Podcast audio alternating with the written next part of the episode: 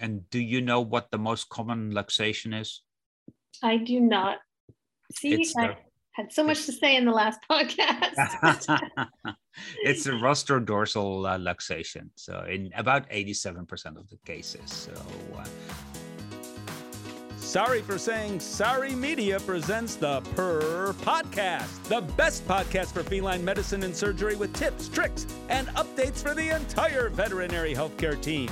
If you're dying to know more about cats, keep on listening. Here are your hosts, Dr. Susan Little, famous cat vet and textbook author, and Dr. Yola Kerpenstein, talented surgeon and social media geek.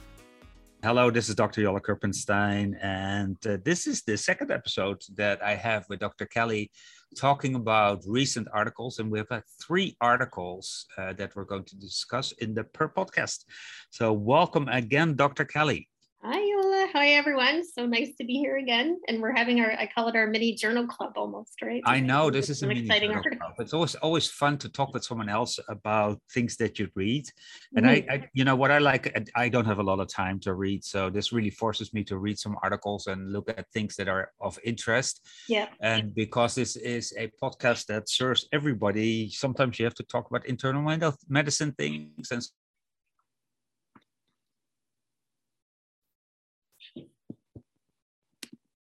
medicine and surgery. It's one of my favorite journals. Uh, so Dr. Mar- Margie Sherk is the head editor. She does such an amazing job with this journal. So, um, so the next article, are you ready? Yes, I am. And you get to Oh. pick this time since I picked Yes. last time. yes, let's focus a little bit more on the surgical aspects right now. So this article is the CT characterization and classification of feline temporomandibular joint trauma or TMJ trauma. And they had 79 cats. This is by Dr. Mestrin- Mestrinho, I think, uh, and lots of other uh, Mhm. other authors. And the last author is Dr. Richard Meeson. Coming out of Um, Portugal. Very nice. Yes.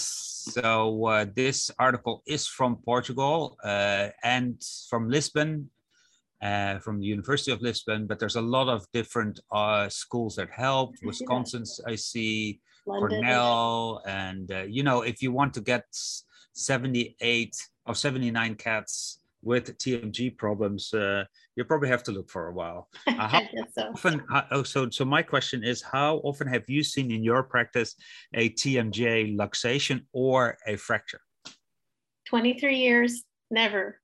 See See? so this Yeah. this is one one of those those zebra uh, things that you have i, Think I do so. think that you have to live i know there's an article in turkey that uh, described this uh, especially luxations uh, for for cats that fell out of, of from great heights Yep. so that's one of the reasons that that this can happen but uh, i think this is one of the first uh, articles that uh, that really describes the patterns of injuries occurring in these cats And uh, and and and big difference that this article has is that they use ct instead of radiographs so uh, so they do a cross-sectional study uh, was carried out uh, in adherence with the strobe guidelines do you know what guidelines those are No. Isn't that awful? And, and I do, and I looked it up, but then I clicked it away. So these are epidemi- epidemiology guidelines that when you do these studies, hey Chippy, stop it. the little dog is taking uh, wants my attention right now. But uh, so these guidelines, let me type it in once again. We're live here. Um, so these are guidelines for reporting observational studies strengthening the reporting of observational studies in epidemiology. That's the uh, acronym STROBE. Stroke. And uh, so, yeah, we learn every day here. Um, yes. But um, yeah, so that that is shortly said. So they use a a, a obviously uh, a set of uh, of ways how they looked at the data. I, I always like that. Yeah. Uh, and and and then they have six institutions that we talked about that they use starting in Lisbon. Um, a couple of data uh, summary summary data is that uh, these injuries are normally normally unilateral in about 70% of the cases. Uh, and then in uh, about 60% of the cases, the condyle was fractured. Uh, in in about 160 TMJs. Um, and then luxations was around 33%. Um, and do you know what the most common luxation is? I do not. See, I had so much to say in the last podcast. it's a rostrodorsal uh, luxation. So in about 87% of the cases. So, uh, and then to summarize a little bit, the majority of the fractures are of unknown cause, but of which they knew the cause. It is uh, what they call an RTA or road traffic accident. Mm, Uh, we called it an HBA hit by ca- or HBC hits by car. yeah. Um, and then uh, an animal interaction, which most of the time means one animal bites the other. Uh, and then uh, external forces uh, and high rise trauma. So those are the, the most common. Uh, Yeah. common reasons for uh, for for for these injuries and it's interesting when when they were talking about uh, in their introduction they were talking about the TMJ joint um, and uh, and also that there were some articles before uh, but they mainly mentioned uh, hbcs or rtas road traffic accidents and high rise trauma but they also said because they only use radiographs they probably missed a couple of Yeah. injuries to the joint Yeah. itself and uh, and there's a pretty high prevalence of ankylosis after TMJ trauma, up to 10%, which I thought was very very interesting. So that might be because they couldn't diagnose the exact um, thing that was happening in uh, in these cats. So uh, you being an expert in cats and having not seen any of these cases, uh, it's it's pretty uncommon, I guess. Then. Yeah, well, and you look at the, the dates they were here from 2007 to 2021. So th- that's a long time to, Yeah, that's always a good gather. indication of uh, how few cases you have. yeah. The RVC had in that time period 34 cases, so that was the highest. Um, but we're talking uh, like 10 years.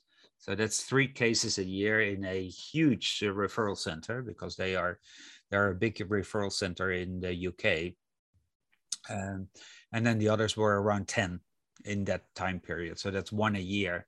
And that's a referral hospital. So I can imagine that, you know, in your general practice, you don't see these these that often. Maybe when you live in New York or in another place where they have lots of high rises, it's uh, it's more common.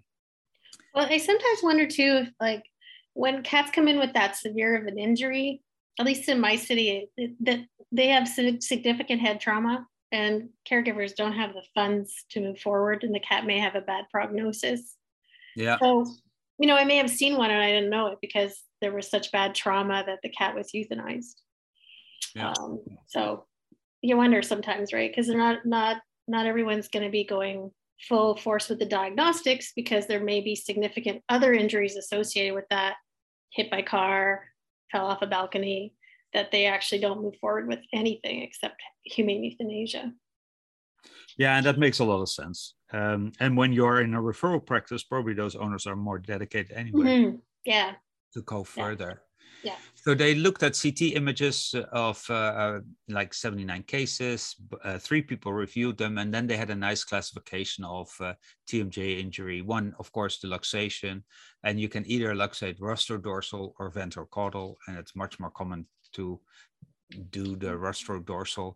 And then they classified the fractures, and we won't get into the details. But what I do like is that they have some really nice pictures in this article. So please go to these articles and uh, and these are at you know freeware so you can see them online Mhm. uh, or you need to be part of uh, ISFM I it depends a little bit uh, if if you uh, if you're able to see them but uh, you know for me uh, being part of AFP or ISFM and then getting this journal is is a great perk and so I it is. anybody that, that It will be open care- access next year. yeah oh everyone. that's true yeah that's awesome They That's just made that announcement uh, recently. So Yeah, that's a that's great news because I think everybody should read these these articles. absolutely. Uh, of the luxations, uh, eighty-seven percent were rostrodorsal, and four, so that's thirteen percent were caudal-ventral. Um, and um, in the eighty-eight mandibular frac or condyle fractures, uh, 105 injury types were observed. So, of which most were intra-articular. And I think that that is important to know. Um, I don't know if there's a lot of things that you can do with an intra-articular fracture of uh, of the TMJ. I think the only thing you can do is whack it out. Uh, but I'm not totally sure because I, I, was trying to look into the literature a little bit of repair techniques that they yeah, had for the TMJ yeah. joint, and there's not a lot published there. Yeah, and I was going to ask you, like, what's the prognosis for some of these? Are they good if you, you know, I, you know, cat I, can't move its jaw? What happens? No, no, a cat can, a dog can live without a TMJ joint. As a matter yeah. of fact, there's a lot of uh, a lot of problems there. That that's often the therapy that you can do. So. Right. Uh, and and they do pretty well. Um, you, you, the only thing you want to prevent is that you get uh, chronic uh, ankylosis there, so they can't open their mouths anymore. Right. Yeah. So, uh, and uh, and yeah, so so those are the the main the main causes we talked about. So the, the road traffic accident is probably the number one uh, and then uh, that was in about 30% of the cases. No, no, sorry, that was about, yeah, 32% of the cases. And then 30% of the cases, they had no clue what happened with the, with the cat, which is not uncommon, I guess. That's right. Cats don't tell. Interesting to see that uh, bilateral injury was significantly associated with high rise trauma. So I can see yeah. smack their face that it, it, uh, it happens on both sides um, and then in the uh, the hit by cars, the most frequent lesion was uh, the temporal bone fracture. So I, I looked at uh, at another article which was written in the Canadian Veterinary Journal, by the way. Very cool. Um, I think it was already, uh, yeah, the CVJ. Yeah, and it was uh, called Veterinary Dentistry, Dentisterie Vétérinaire and it was uh, temporomandibular joint luxation in the cat diagnosis and management. So this talks a little bit about the management also. And they have a, a, a cool way of dealing with uh, with these uh, luxations. Do you do you know how they do it? So they, oh. they really try to do a close reduction, uh, and, yep. and they tell they say that you have to do it as soon as possible uh, and because if if it's chronic, it might be really difficult to get it back in. So right. you anesthetize the patient, so you don't do this in the uh, awake patient, which you can imagine, and then you have to put a fulcrum um, into Ooh. the mouth, yep. and you create that by placing a, a wooden pencil between the fourth premolar and the mandibular first molar, and then Very you cool. close the rostral mandibles and maxillae carefully with manual pressure. And then the dole, you turn the dole very gently rostrally, and then you release the mandibular condyle from the articular eminence. Of course, you can only do that when it's a dorsal, which is most of the time, and then it pops it back. So it sounds really easy. I have in my career, and now of course, I'm not an orthopedic surgeon. I've never had the pleasure of having to do this. No. But uh, if you want more information, uh, uh, obviously, you need to take a radiograph to see if the reduction is okay. You have to move the jaw a couple of times to see if it doesn't pop back, especially in the chronics, and then you have to treat them for pain medication, of course. Yeah. And and and they uh, they they then put a muzzle around the cat's mouth, uh, or they use these bonding. You know, you can use some uh, dental bonding mm-hmm. if you want to, so the cat cannot open the mouth. And uh, they made a little muzzle, and it's very very cute. Uh, there's a picture, picture seven in the article that has a little cat muzzle uh, on it because you know muzzles in cats they're very difficult to keep on the muzzle itself because the muzzle is not very big. And uh, so read the article. It's uh, that that is definitely freeware. It's the Canadian Veterinary Journal, September 2017, volume 58. So were they putting feeding tubes in, in those cats then? Uh, yes, sometimes yeah. they were. This is Dr. Graham Thatcher that wrote this article. Yes, they, they do cool. mention the feeding tube uh, as a uh, as because most of the time they leave enough space for the cat to lick up the food. Oh, uh, okay. But, uh, but the feeding tube is an alternative, of course, yeah, especially when they of when they do the dental bonding of the jaw together. Then it's a little bit more difficult. So it's going to be harder to medicate your cat too if you can't open its mouth, right? So having that feeding tube would be nice just to medicate, even just not just thinking about ensuring the cat gets enough calories in a day. Exactly, exactly. Yeah. That, that's exactly it. And in any of the studies that we're discussing today, of course, these are retrospective studies, uh, and uh, there's lots of limitations associated with it. And I really like the fact that they do mention those limitations also in both studies. So Yeah. uh, well done uh, for these articles. So uh, good job in the team in Lisbon to get all these cats together. Uh, you know, the number of the more cases you have, the the stronger suggestions you can make. All right. Any questions about this article before we go on with the last one? No, that was a good one.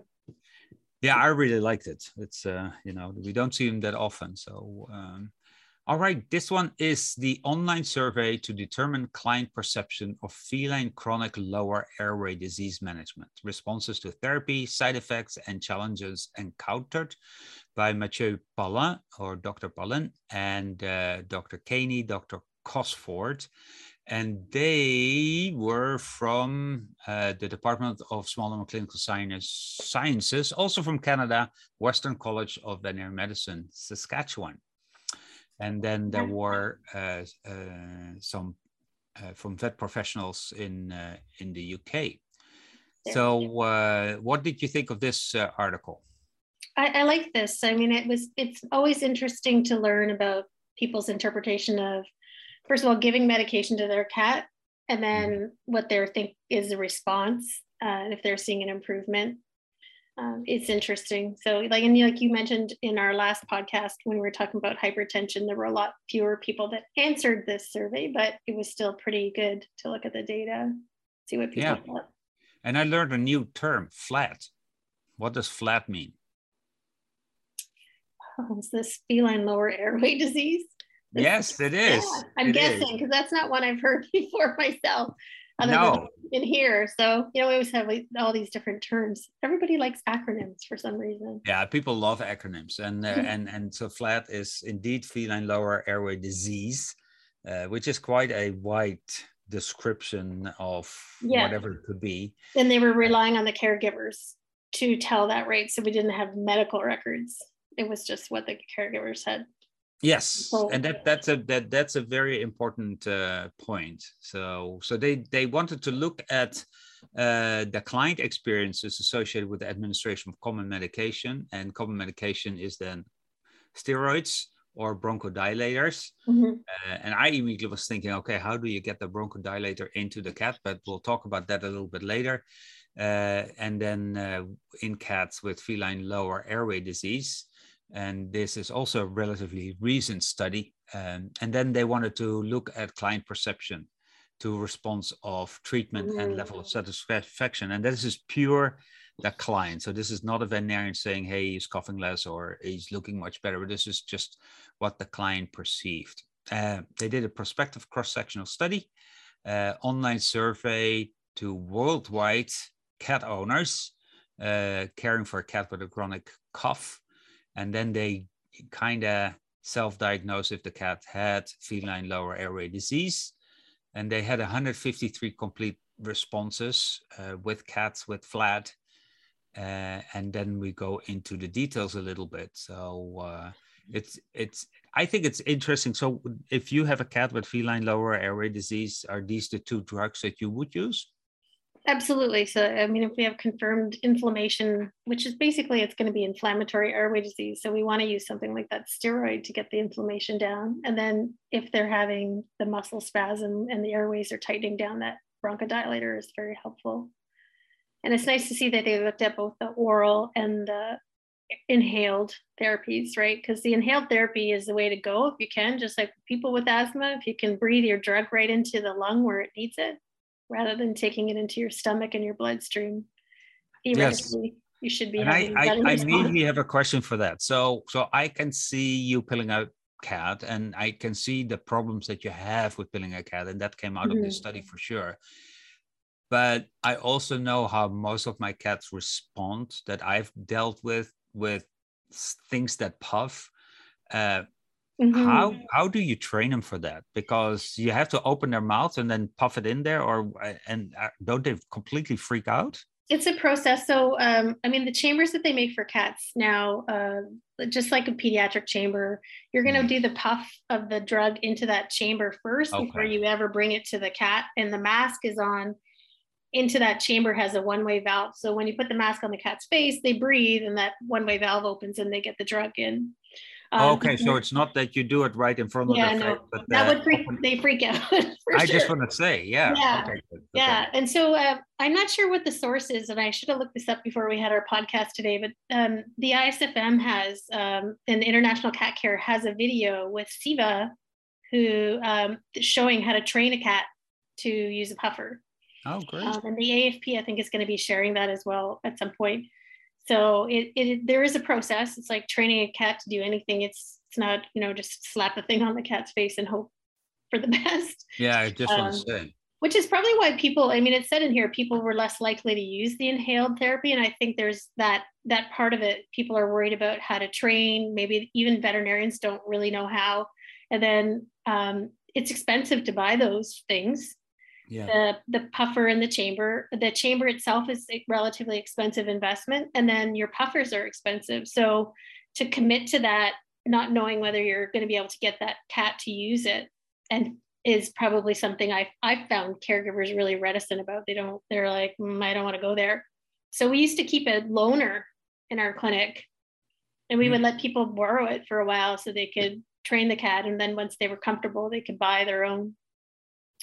Oh, that's a um, great idea. Yeah, it's a little on the expensive side if you don't get them back, or I mean, we would take deposits and stuff, but it just Yeah. helped people get a comfort level with it, and then they were and then they were able to purchase their own and and move forward. So Yeah, because one of the things that I thought was surprising, first, the responses came mainly from the UK and Canada and the US. Uh, but um, when we talked about the cats, how long they had the problems, Yeah. um, that was amazing. So that is like, yeah, 10% was two to six months, but then you go to 10% in 11 months, two years, 33%, four years, 33% right, and more than five years, 25%. So that, that means that these owners are dealing with these coughing cats or these, you know, cats in distress for a long time already. Mhm. So, uh, uh, and they, they're really talking about loud coughs and more quiet coughs, but also wheezing, uh, swallowing after coughing, open mouth breathing, which we know Yeah. is not very good for a cat, uh, and, and coughing up fluid. So there's a lot of clinical signs associated with it. And, and one of the things that came out is that for the cat owner, these therapies definitely had a significant effect in improvement. yeah. Yeah, and then the longer that those cats are having those signs before you actually get them under control, the harder it is to get them under control because it's it's often the inflammation is causing damage in the lungs. So you're going to have chronic damage. You can get a collapse right middle lung lobe, and you can have all kinds of problems like bulla formation in the lungs. So yeah, it's amazing how long some of these cats were going on before diagnosis and treatment.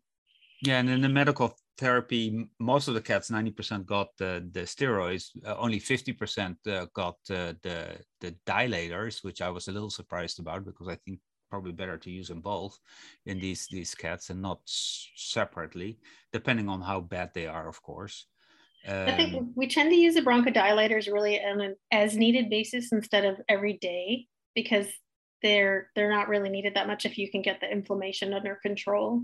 yeah, So and that makes a lot of sense. yeah, and then of course the steroids were mainly administered orally Yeah. and uh, and then the the bronchodilators were more much more common if uh, if you, if they have an inhalant device to use that uh, for that yeah, and of, Um, yeah, of course, in the, with the oral steroids, you're going to see more side effects, right? So people were reporting more side effects, but less people wanted to use the inhaler. It seemed like yeah yeah no, not the side effects.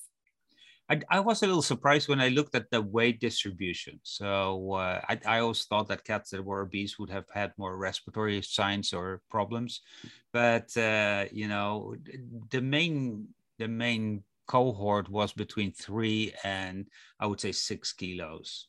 Yeah, that's interesting too. Uh, but there's so many different things that can contribute to that. So That's Yeah. true too. And how common is is upper respiratory or respiratory lower respiratory disease in cats? Well, I think it's uh, it's pretty common, but I think it's overdiagnosed. So I think inflammatory airway or asthma or even chronic bronchitis is somewhat overdiagnosed, and it's one of the things that I get to talk about on VIN a lot because people jump to asthma every time they see a coughing cat, but they we always need to rule out other things like transtracheal migration of roundworms, heartworm, because cats get heartworm and they get heartworm associated respiratory disease, which is an inflammatory process in the lungs. Yeah. And very hard to diagnose. Um, and if the cat's not on heartworm prevention, that's a risk. And heartworm itself, if they end up developing adult heartworm, and then they can get infections like mycoplasma or lungworm that also cause coughing. Uh, and so I've been trying to really encourage people to try and get those rule outs out of the way before you jump to asthma, because we're talking about putting a cat on in steroids for the rest of its life yeah.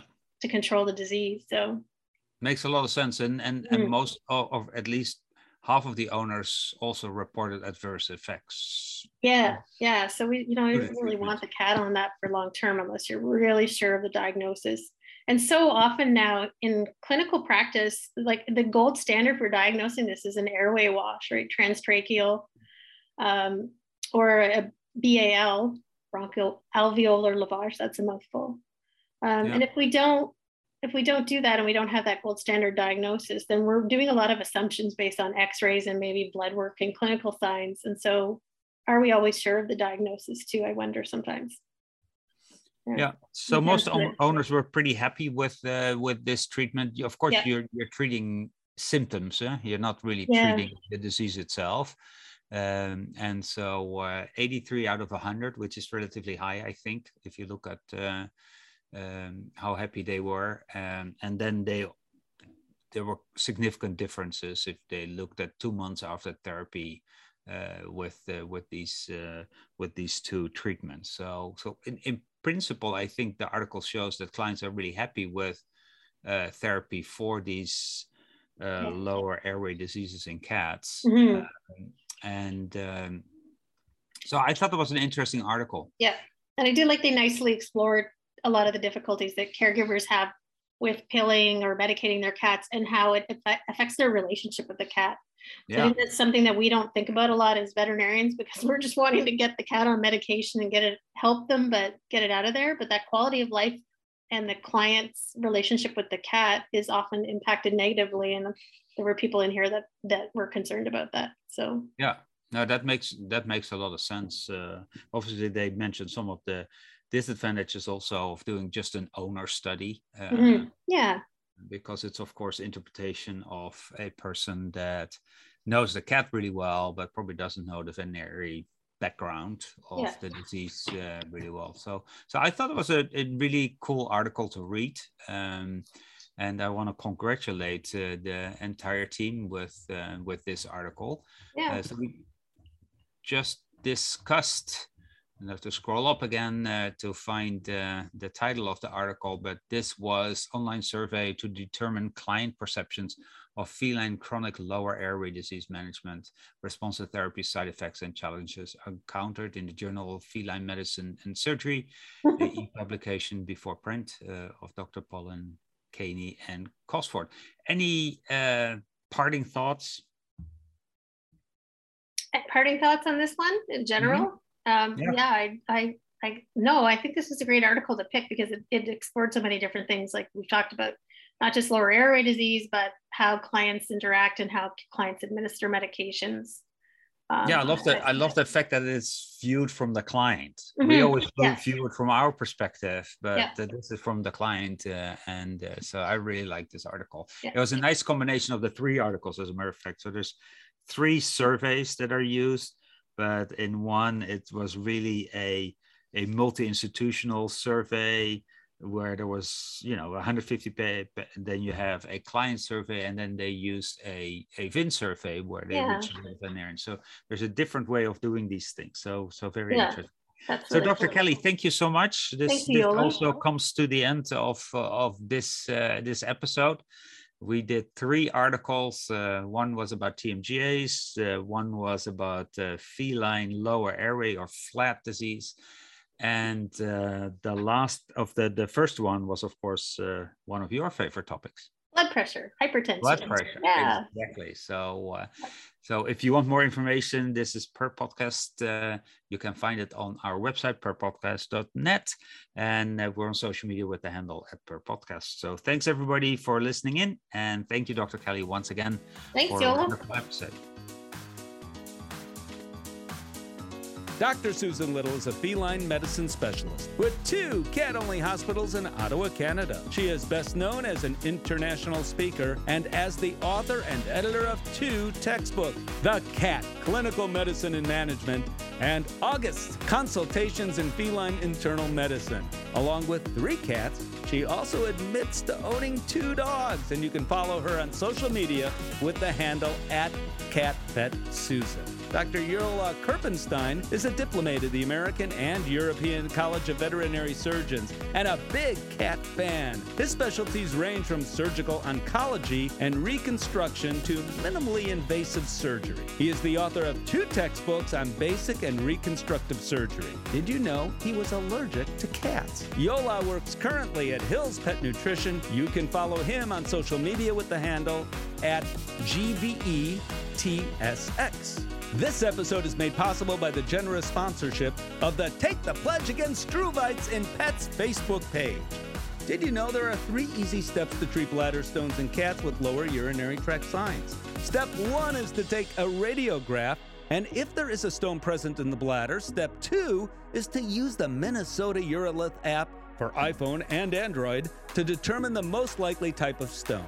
Step three is to treat the cat for at least two to three weeks with an appropriate diet and see if the stone gets smaller.